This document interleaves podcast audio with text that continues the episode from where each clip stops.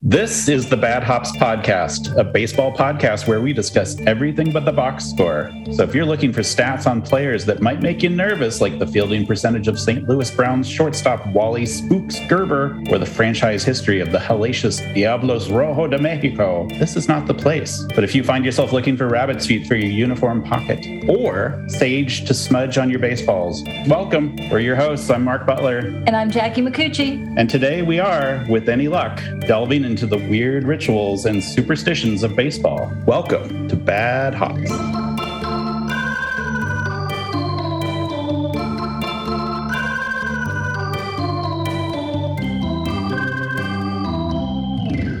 feel like I should start this with bam bam bam bam bam bam bam bam bam bam bam bam but we might have to pay residuals, right? I think so, although I couldn't actually tell what song that's that was. Fine. So that's, I think we're that, fine. That's, that's good. No one could tell that I was humming uh, Superstition. Original score composed by Jackie Micucci. It is. It's my own take on Superstitious. Yeah, Bad Hops is probably Bad Mojo, right? We're fairly bleak, negative people. So, of course, we have a negative title, but is that in fact going to, to jinx us? I hope not. Fingers crossed and rub my lucky rabbit's foot. But yeah, we're going to talk about baseball superstitions and slash rituals because they're kind of tied into each other and sort of the same thing. So I figured I'd kick us off, Mark, with some of baseball's most common superstitions. So I'm going to go through did a, an exhaustive research on the interwebs on on baseball's most common superstitions and i have my top five. So you're going to just talk about nomar garciaparra for 20 minutes. That, that's oh. cool. Well yeah i mean i could have but not that for another day. So my t- number one that i have is one that everybody is aware of and i personally enjoy this one. It's never step on the foul lines coming on or off the field this is one of my favorites because I really enjoy watching the players. Some of them do it very casually, just you know, as if they're they're walking, and there's nothing there. And then there are the guys like El Duque Hernandez who make a big show out of just hopping over the foul line, you know, being very dramatic about it. Do you tend to watch the players when they're coming on and off the field, whether or not they're stepping on the foul line? Does that ever cross your your mind when you're watching? In between innings, I'm more concerned with the rolling the ball to the mound thing to see mm. if the ball stays on the mound, which is not necessarily superstition. I think it's more of a side bet thing. So, no, I'm vaguely aware of that. I wonder how much of that is groundskeepers yelling at players saying, hey, we, we worked really hard putting that line out there. Don't, please don't mess that up. I mean, maybe that's where it came from. Don't get all that chalk or paint or whatever all over the place, you know, on your nice new cleats. Number two, I have refusing to wash hats, uniforms, etc. during a winning streak. Fun fact: one of my good friends that I worked with, he was a huge New York Rangers hockey fan, and when they were on their winning streak in 1994, when they won the Stanley Cup, he, he was a season ticket holder, and he would wear the same outfit to every game. And much to his wife's chagrin, he did not wash the outfit that he wore because, as you know, you don't wash the uniform, the hat, because it will wash out the luck and the funk that the uh, that funk. apparently the the what may have been good mojo, but is then simply bad mojo in in in my opinion in terms of what dirty clothes bring you. I had quizzed him too. I said, I'm hoping that you're washing whatever underwear you're wearing. My lucky underwear? No. of course, why? Of course not. They're encrusted onto me. Okay, I'll stop. Uh, number three. number three, lucky bats and gloves. I think that's pretty common. Players have their favorite glove that they use all season long, or their lucky bat. Although they break bats left and right, so I don't know how how much of a lucky bat you could you how long you could keep it. Number four, you're going to talk about a little more later on, and that's never talk about a no hitter or a perfect game while it's in progress. And number five, I thought this was kind of interesting, especially since there are many, many baseball games. Abstaining from sex on game day. So I don't know, other than Tim Tebow who's abstaining from sex or or why you're abstaining from sex. I'm assuming the reason you're abstaining from sex is because they don't want you out late carousing and they want don't want you throwing your back out or something like that. That's where I think abstaining from sex comes from. I don't think it has anything to do with superstition.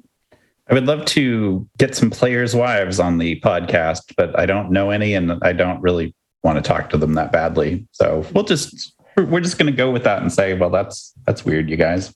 Yeah, that is a weird one. I felt like that it's more of what the coach is screaming, you better be in your room. I think that's related to uh, the, the, babe. Our, the, the, babe. Yeah, our favorite our, our favorite movie from the Bad Hops Film Festival, the 1992 film The Babe, where Babe's big desire in life was not hot dogs, it was not cigars, it was not ladies. It was to be a manager so he could tuck his players in at night. Aww. And keep them off of the the funny business, apparently. That's right. That's right. Unlike unlike him. But Mark, do you have any superstitions uh, that you concerning the baseball that that you have regarding your favorite teams? Anything that you do that it's kind of silly or ritualistic? My big one is that I won't watch the game if I care about it. The more I care, the less likely that I am to actually watch it because I'm too nervous. Yeah, I actually just I can't bring myself to do it. It just makes me really feel weird. I will watch the stupid thing on the MLB app. And so I'll watch kind of the, you know, in the 1930s, that would have been waiting for the ticker tape to come to tell you if Dizzy Dean struck somebody out. But now it's like, okay, well, this guy, oh, yeah, yeah, foul ball, foul ball. Yep, he whiffed it. Yeah, I'm glad I didn't see it glad mm-hmm. I didn't glad I wasn't there. So that you know, apart from not watching any baseball games that I care about, I don't really have any superstitions. What about you?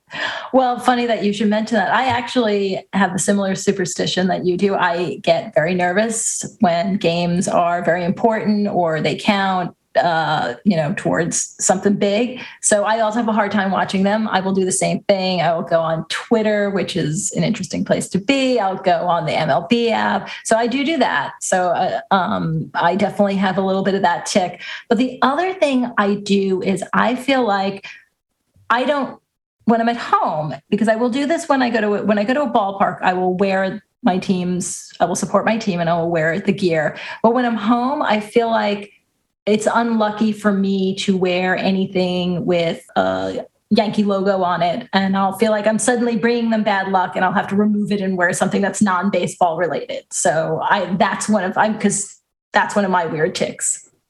Okay. So even if that was your lucky Yankees shirt and they were on a uh-huh. winning streak, you would just rip it off and, and put it in the laundry in the middle of a game? I feel like I've never had something that I've worn that was my lucky winning streak shirt but yes, I feel like I bring somehow bring bad luck by wearing the gear of the team when I'm at home. And I somehow can get past it if I'm at the stadium. But if I'm at home, I just, you know, I have to change. I have to be neutral. It can't be anything related to the team or baseball or whatever. So, yes, I have some really weird rituals as well. It's funny. I have a been in a long term relationship with logic. Mm-hmm. And if it comes to things like investing or boring work stuff, I'm going to be very dispassionate about it. I'm going to think through everything. I'll work through scenarios, but then I'll turn on a, a baseball game and I'll like, nope, nope, this is this is it. I got you know what? Instead of watching somebody that's in playoff contention, I'll, I'll watch a, a, nothing game, Phillies Pirates or something like that. It's like, whoa, I wonder what's happening in Pennsylvania today. That'll take my mind off of the thing that I should actually be totally rabid for. I haven't been to a playoff game for 25 years though, so maybe that's well, I haven't had that many opportunities to be real honest with you. But yeah, I I think I would be I'd be a little nuts to be real honest, if I went to an actual game that mattered with a uh, a team that I cared about. So I don't know. I don't know what to do. That, that's interesting. If I'm actually at the game, I'm okay. There's something about me actually being present that I mean, I might be upset, but I feel like I'm okay. I am, and my significant other will tell you this I am absolute misery to watch a meaningful Yankee game with because I will curse, I will get upset, I will want to shut off the TV. I have a friend that I text with. We both will text and be like, "What the heck is going on? What is does Boone do?" Like, and that's kind of therapeutic for me. So we'll take out our frustrations among ourselves. But I am not fun to watch a meaningful baseball game with. In fact, I'm sometimes not fun to watch a non meaningful baseball game uh, with when it comes to my favorite team. So, yes, I, I don't know why we do this to ourselves because I think you and I tend to be logical people, but this is where we get to be illogical, right? This is where we get to be silly and ridiculous is with baseball. Yes, superstitions don't make any sense they're so deeply rooted. I would love to figure out how far down in the, that lizard brain that we have this sort of stuff. If there were actually cephalopods back in the day, I know those aren't lizards, but work work with me here. I'm okay. just in, in, a cephalopod sort of uh, mood. Was there some sort of rivalry that made all of the squids crazy back in the day? were, were there squids with red socks? Sorry they had red suckers on their tentacles as, as opposed to the, the white uh, suckers on their tentacles. Speaking of superstition, I am going to do a deep dive. I'm going to go down the rabbit hole with a man who probably shot that rabbit, skinned that rabbit, and then took his foot and put it around his neck. I'm going to talk about a man who was once dubbed baseball's most superstitious player by Men's Journal your pal and mine, Turk Wendell. Turk. My sources include articles from Bleacher Report, Mental Floss. There was a really good recent, I think it was from last year, article in the Des Moines Register by Tommy Birch. I got a lot of good source material from there, as well as our old friend Wikipedia. So let's Turk, have Wikipedia on the uh, on the show sometime. I, I mean, we should. Uh, everybody, I, I don't think there's a podcast who shouldn't have Wikipedia on. What would we do without good old Wikipedia? Let's. We could have Jimmy Wales come on and ask for three dollars. That would be. Uh, I think that, that we nice. could have a pledge drive. We could. We could have a Wikipedia pledge drive. I don't see why not. We would just all read from our favorite Wikipedia pages. Love it. Or hate anyway. it. I'm not sure. or hate it. Love it. Hate it. Turk Wendell, for those of you who don't remember, was a relief pitcher. He made his major league debut with the Chicago Cubs in June of 1993. He also played for the New York Mets, which is where I remember him from, and the Philadelphia Phillies before ending his career in 2004 with the Colorado Rockies. Now, Wendell was a true eccentric. What do you think of Mark when I when what image comes to mind when I say Turk Wendell? Big, beefy dude that just kind of is uh, ready to throw down. Yep, that's definitely Wendell. And maybe a funky necklace. Is that, am I getting somewhere? Yeah, uh, this funky necklace. Yes, the funky necklace. He was known for uh, many things, but the two things that non baseball people would probably remember was that he wore the number 99 long before Aaron Judge, and he wore it in honor of Rick Wildthing Vaughn, the main character in the movie Major League. In fact, he loved the number 99 so much that when he signed with the Mets, it was for a three year deal that was worth $999,999.99. That was a mouthful because no one no one was going to pay him 69 million or 20 i am sure something. somebody i'm sure somebody has done that. I'm i would bet money on that somebody's done that. Interestingly enough he also wore the number 13 when he came up with the cubs and during some of his time with the phillies but i don't know if 13 had some type of meaning for him the way the number 99 did. But as you mentioned what most people think of when they think of Turk Wendell is that necklace. He wore a very prominent necklace that was adorned with various parts of animals he harvested while hunting, including mountain lion claws and the teeth of both wild pigs and buffaloes. You had me at harvested. Thank you. Look out, Harry Winston. This is a necklace you really want. What are you wearing? Mountain lion. I'm wearing mountain lion. Thank you. Wendell had a lot of different superstitions and traditions when he pitched. He would chew four pieces of black licorice. Then at the end of each inning, he'd spit them out. He'd go back to the dugout and brush his teeth. He would actually brush his teeth in the dugout.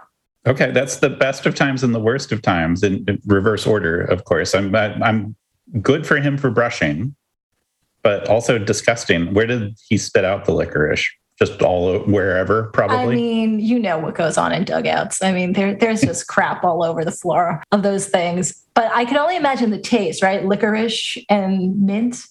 I mean, some people might like that. I don't know. I think that's Jägermeister. I think it might be actually. Maybe that's why he did it. I don't know. It was a home homebrew in the dugout. oh, I don't want to think about that fermenting. Wendell was also a big he he liked to leap over the foul line. He was a big foul line leaping guy. He said he started doing it in high school after he gave up a run one inning. He realized he had walked on the foul line before coming out to pitch and he said he was never going to do it again. So he was very hyper focused on not touching those foul lines. He also did and this is a lot of pitchers do this. He drew stuff on the mound. So he, he drew three crosses and then he would grab his rosin bag and he'd throw it down as hard as he could.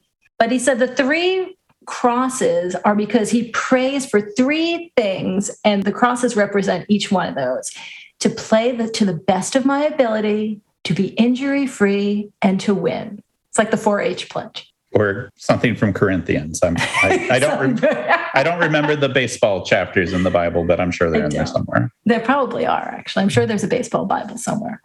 Um, oh, thou, thou shalt not steal. Thou shalt not steal. a bunch of other notable quirks as well. Whenever his catcher would stand up, he would crouch down. I don't know if it was okay. a symmetry thing. I'm not sure. I appreciate the sort of synchronized swimming aspect of it that you, or, or sort of like the the mechanical toy where like one goes up, the other goes one down. Goes down. Right? It's kind of a nice little dance. He also insisted that the umpire roll the ball to the mound rather than throw it to him. In fact, if the umpire did throw the ball to him, he would let it go past him or would even let it bounce off his chest and once it hit the ground, then he would pick up the baseball.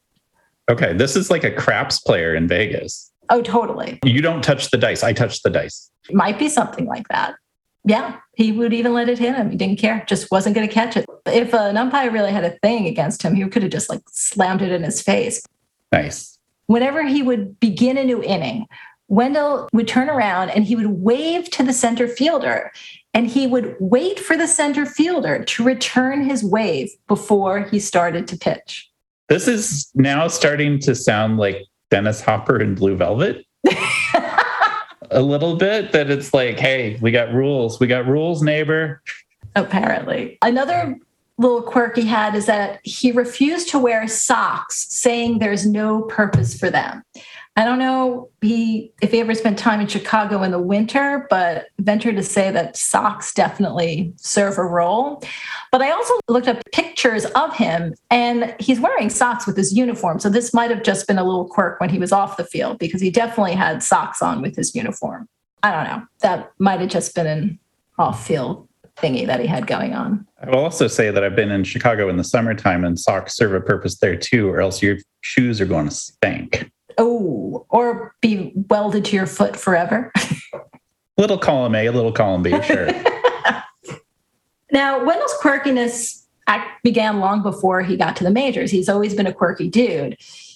He was beloved when he played for the Iowa Cubs, which is he came up with the Chicago Cubs. So he played for their minor league team, the Iowa Cubs, from 1992 to 1994 and he was beloved there. And i can see why right? Because those minor league teams are always looking for a way to sell tickets. And apparently they had t-shirts made up that said turks quirks and they would list them and sell them at the games. Okay. So i could yeah i could see that he was probably great for marketing when he was there.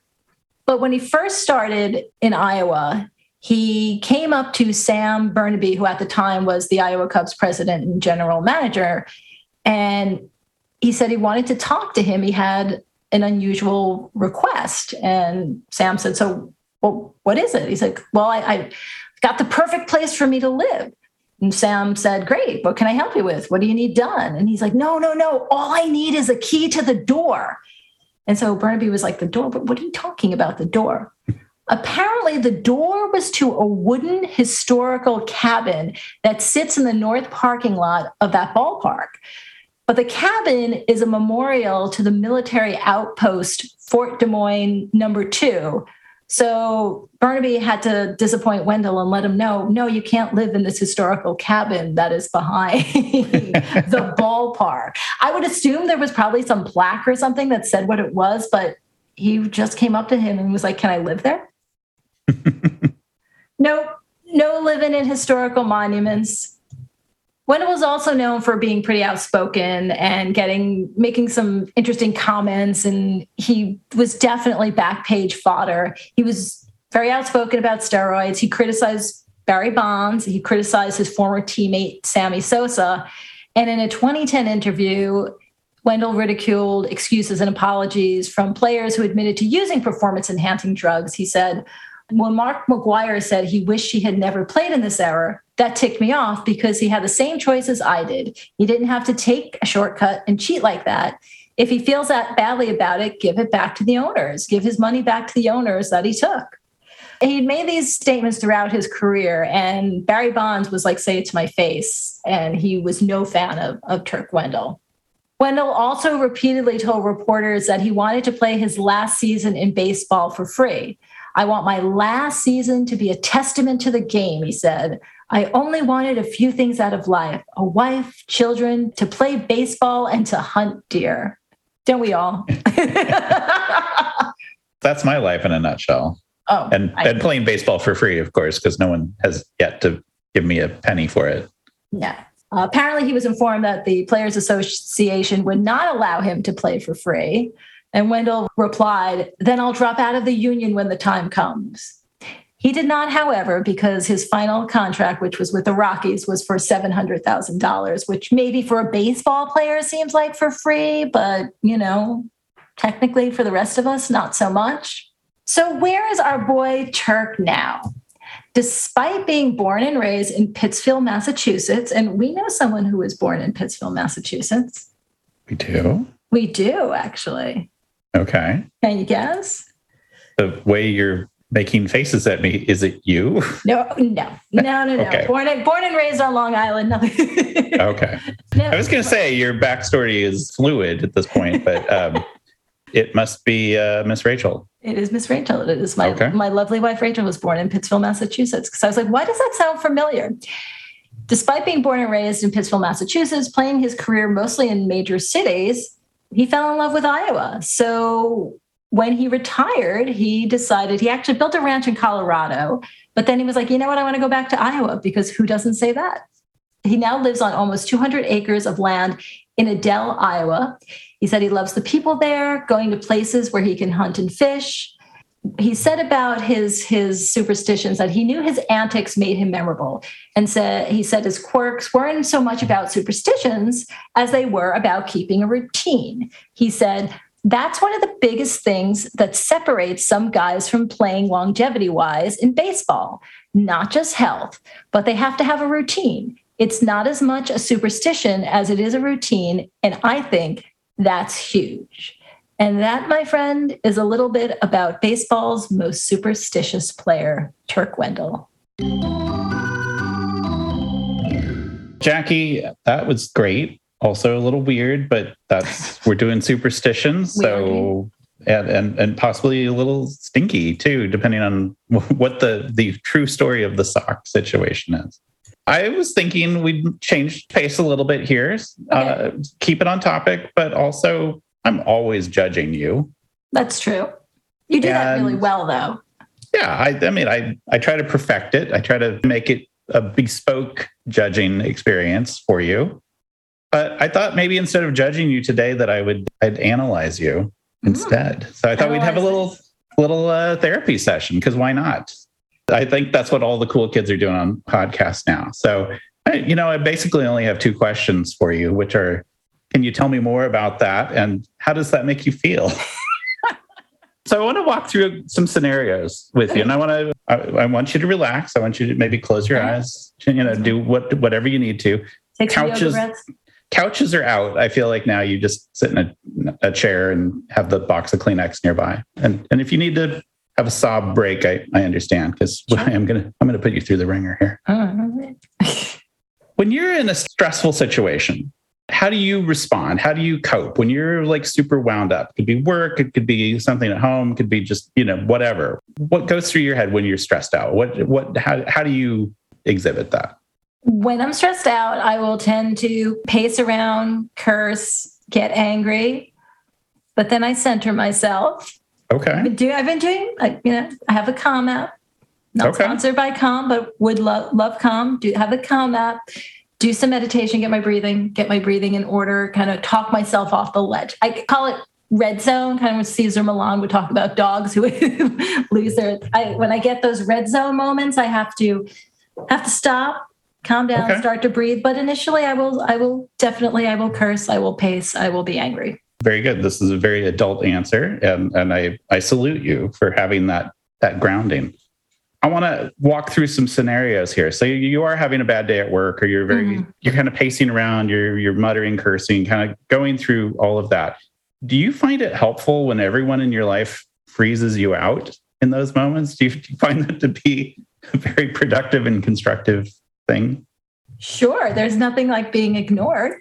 So that's kind of how I feel too. So you you feel like the silent treatment really helps you calm down. I mean, right? Who who doesn't it help? Being ignored, I mean, who doesn't feel great about that? Absolutely. I, I think this is we're having a breakthrough, and I really Mhm. appreciate your honesty here.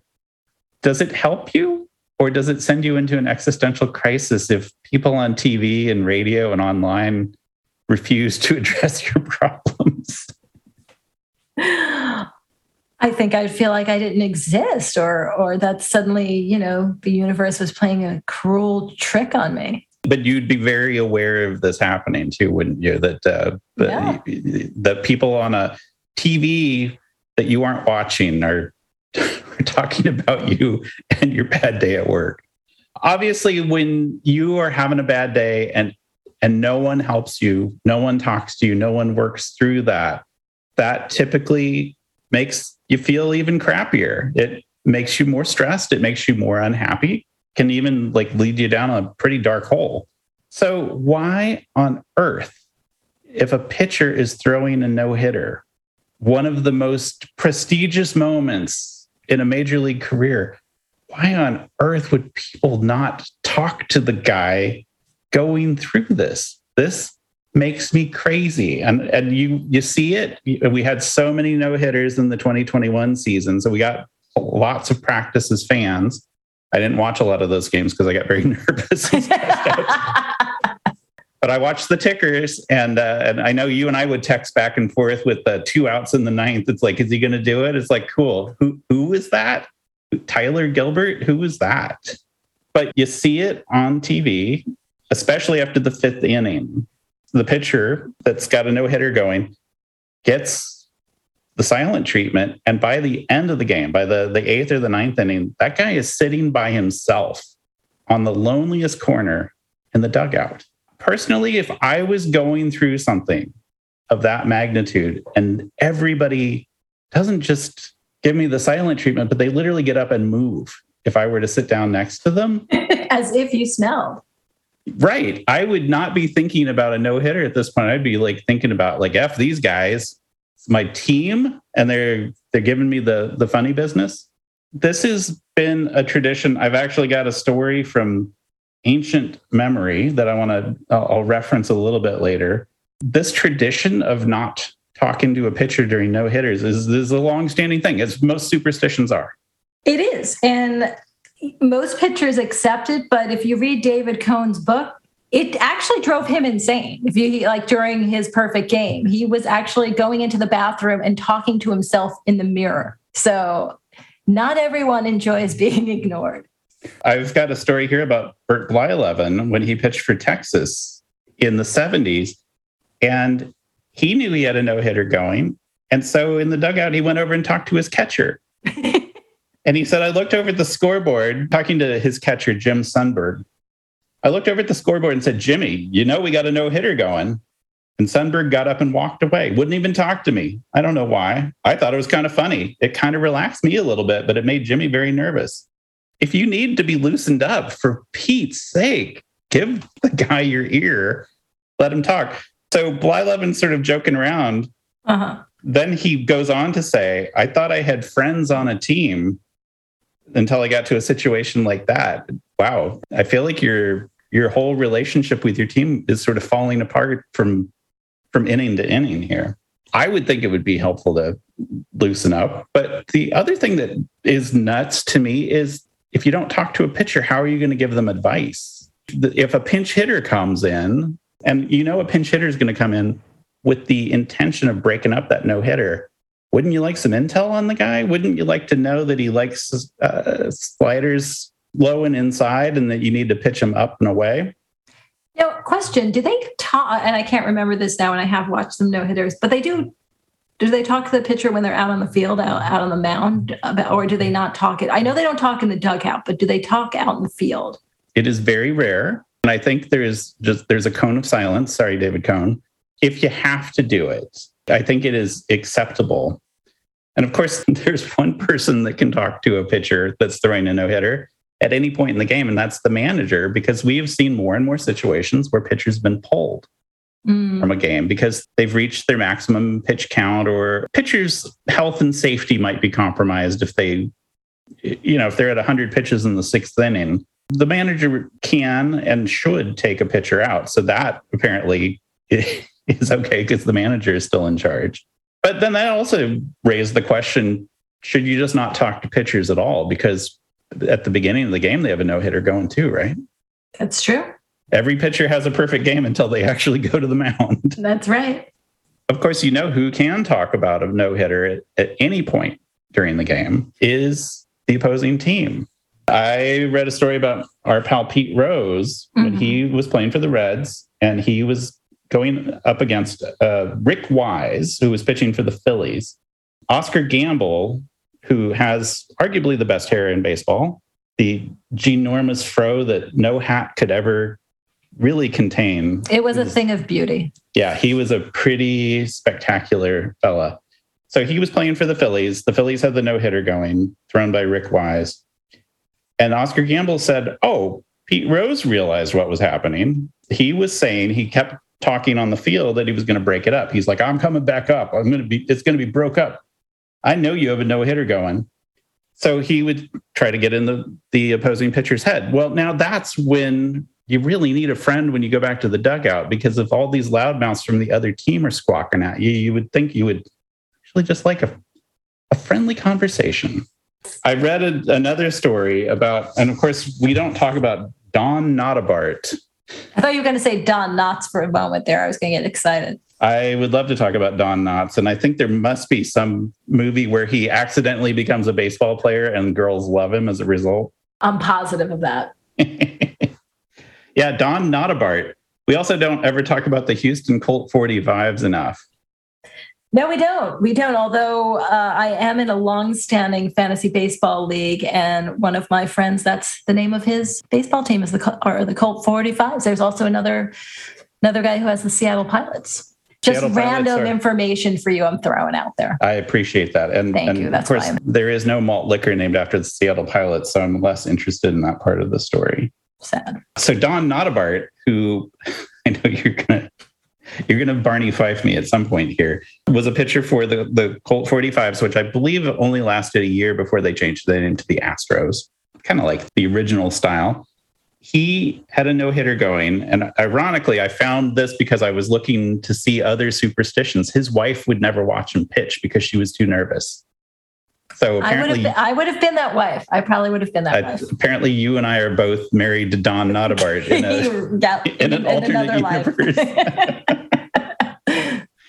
what was happening? He got the silent treatment from his fellow Colt 45s, but Gene Mauch, who's the manager of the Phillies, a lot of Phillies no hitter stories tonight. At the beginning of every inning, Gene Mauch would yell out from the dugout, the Phillies dugout, You'll never make it. I, I kind of love that. I actually, I don't kind of love that. I do love that. Apparently, I, I don't know. That's an approximation of what I've read, but, but apparently he has a very raspy voice. And I, I think he was one of those managers that was yelling a lot. So probably kind of had that stripped vocal cord sort of sound. But yeah, I love the fact that that the manager of the other team is trying to torment the pitcher. Again, where is your team, Don Nottebart? Where where are the Colt 45s? They should be joking with you, offering some sort of comfort, or at the very least, yelling at the Phillies dugout, getting some some cross chatter going. I don't know. I think this is a, a, a ridiculous superstition, but it's tradition. What are you going to do about it? I think there's literally nothing you could do about it. Rob Manfred will probably put a regulation saying that you, you got to talk to the pitcher. And there's some rule that will speed up gameplay as a result of it. I, I, I don't know.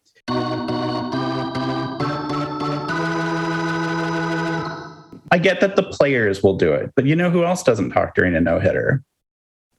The announcers. Oh, it depends on the announcer, though. Depends on the announcer. Absolutely. There are some announcers that it, it is like the most painful verbal gymnastics. Now we're going to talk about our one of our favorite teams, the Miami Marlins. Mm-hmm. And the, their announcers, Bob Carpenter and FP Santangelo, which I know we we're riveted to every call that they're doing. Max Scherzer was throwing a game against the Marlins.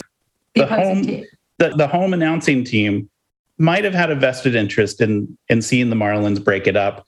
Mm-hmm. They might have also had a vested interest in people watching the game or listening to it on the radio or or whatever. But instead of saying that he had a no hitter, they would say things like the pitcher was untouched, or that, that, that sounds I don't know. Yeah, a little creepy, a little, little, little rapey. But go ahead. Or FP Santangelo suggested vaguely that viewers remain in the same seats. Now, if you are a hardcore baseball fan, you've already figured it out, mm-hmm. right? But if you are a casual viewer and you're told that the pitcher was untouched and you should remain in the same seat, what are you going to do? You're going to go do something else. You don't care. Literally, in this game, the Marlins Nationals game where Max Scherzer was throwing a no hitter, only after one of the Marlins hit a single to break up the no hitter did they actually use the word no hitter. Mm-hmm. I get it.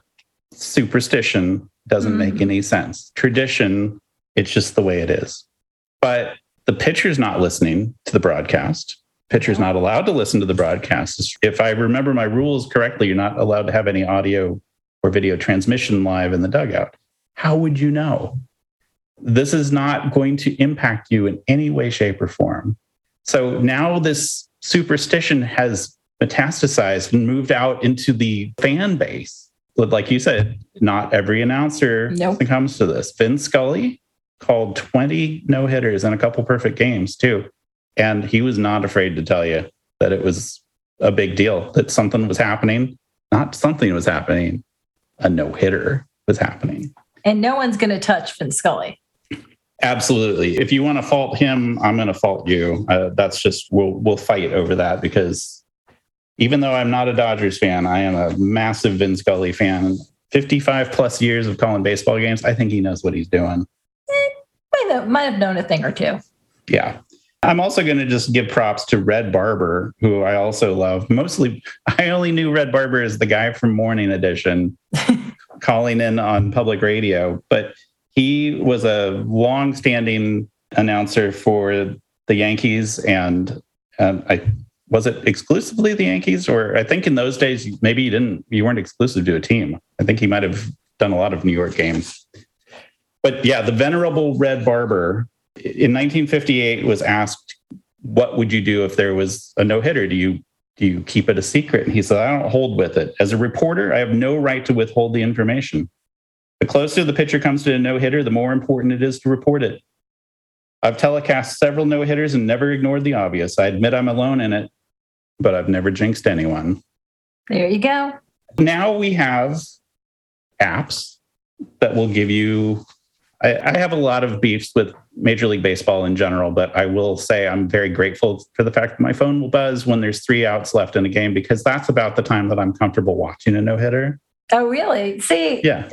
I feel like whenever I turn on no hitter, most of the time I don't have a vested interest in it other than I want to see a no hitter. And I'll turn it on, be two outs in the ninth. As soon as I turn it on, suddenly somebody gets a hit. I feel like, like I'm the kiss of death. Although this this past baseball season, I did get to see quite a number of no hitters. And I mean, I have watched, I watched David Cone's perfect game as well. I kind of understand the the weird thing with the players and the dugout, although I do think you should read the room. And if your pitcher looks like he probably needs someone to talk to him, then I think you should go do it. But the whole thing with the announcers, come on, that's just silly. And the announcers take flack for it, especially now with social media. People go on Twitter and like, oh my God, it's I know um, Michael Kay, Yankees Yankees announcer, he doesn't adhere to, you know, he says that there's a no hitter going on and people will attack him. Like, really? Really? Like, you really think the announcer is, has any control over whether or not a no hitter is going to occur or not?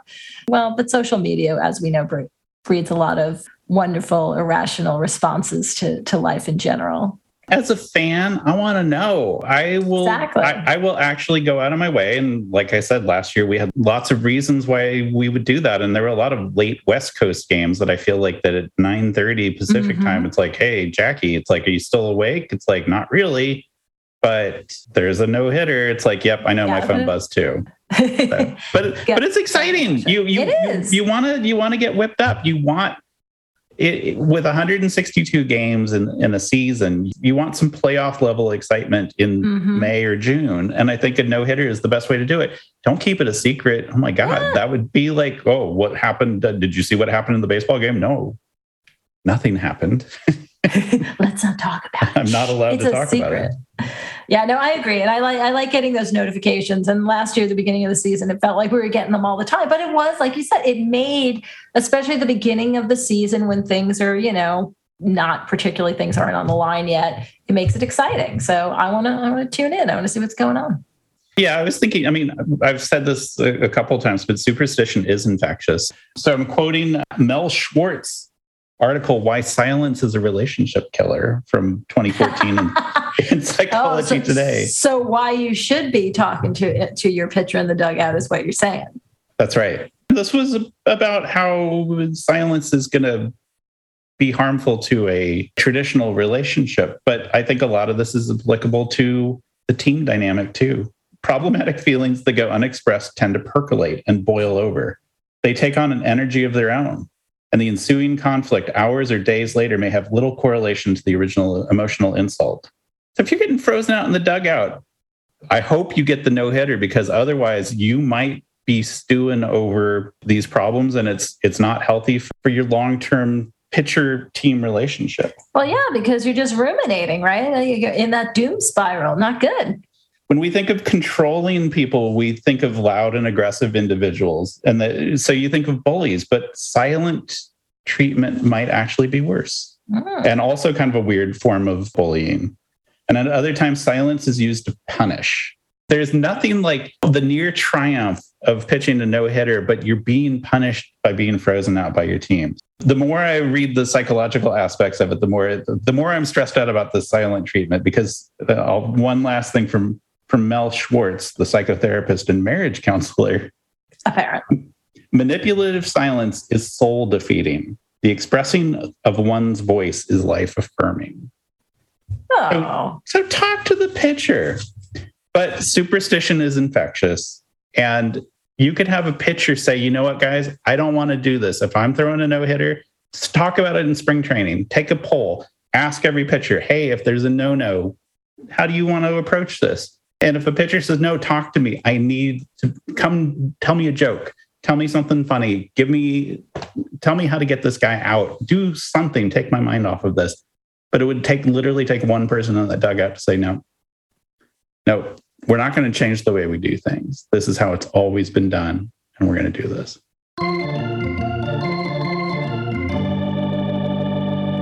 Jackie, I know you're a rational person. I know you don't believe in this this silent treatment because I'm pitching a perfect game every episode and That's you're right. always you're always jumping in and saying something to me. That's right. I'm always here to interrupt your train of thought, what your step all over your words. I'm here for you. But my record stands, so I, I think it works out just fine with me. Speaks for itself. Yeah. Thanks for not defeating my soul. Well, I'm listening That's, to the psychotherapist, marriage counselor dude. Well, the fans are heading home, the grounds crew is on the field, and we will see you next time at the ballpark. That's our pal Ron Lewis on the stadium organ. And I'm Jackie Micucci. And I'm Mark Butler. And this was Bad Hops. Any rebroadcast, retransmission, or account of this podcast without the express written consent of Bad Hops is prohibited unless you like us, review us, or subscribe to Bad Hops. Find us at, at Bad Hops on Insta and everywhere else in social media. See you at the ballpark. Bye, everybody. Knock wood.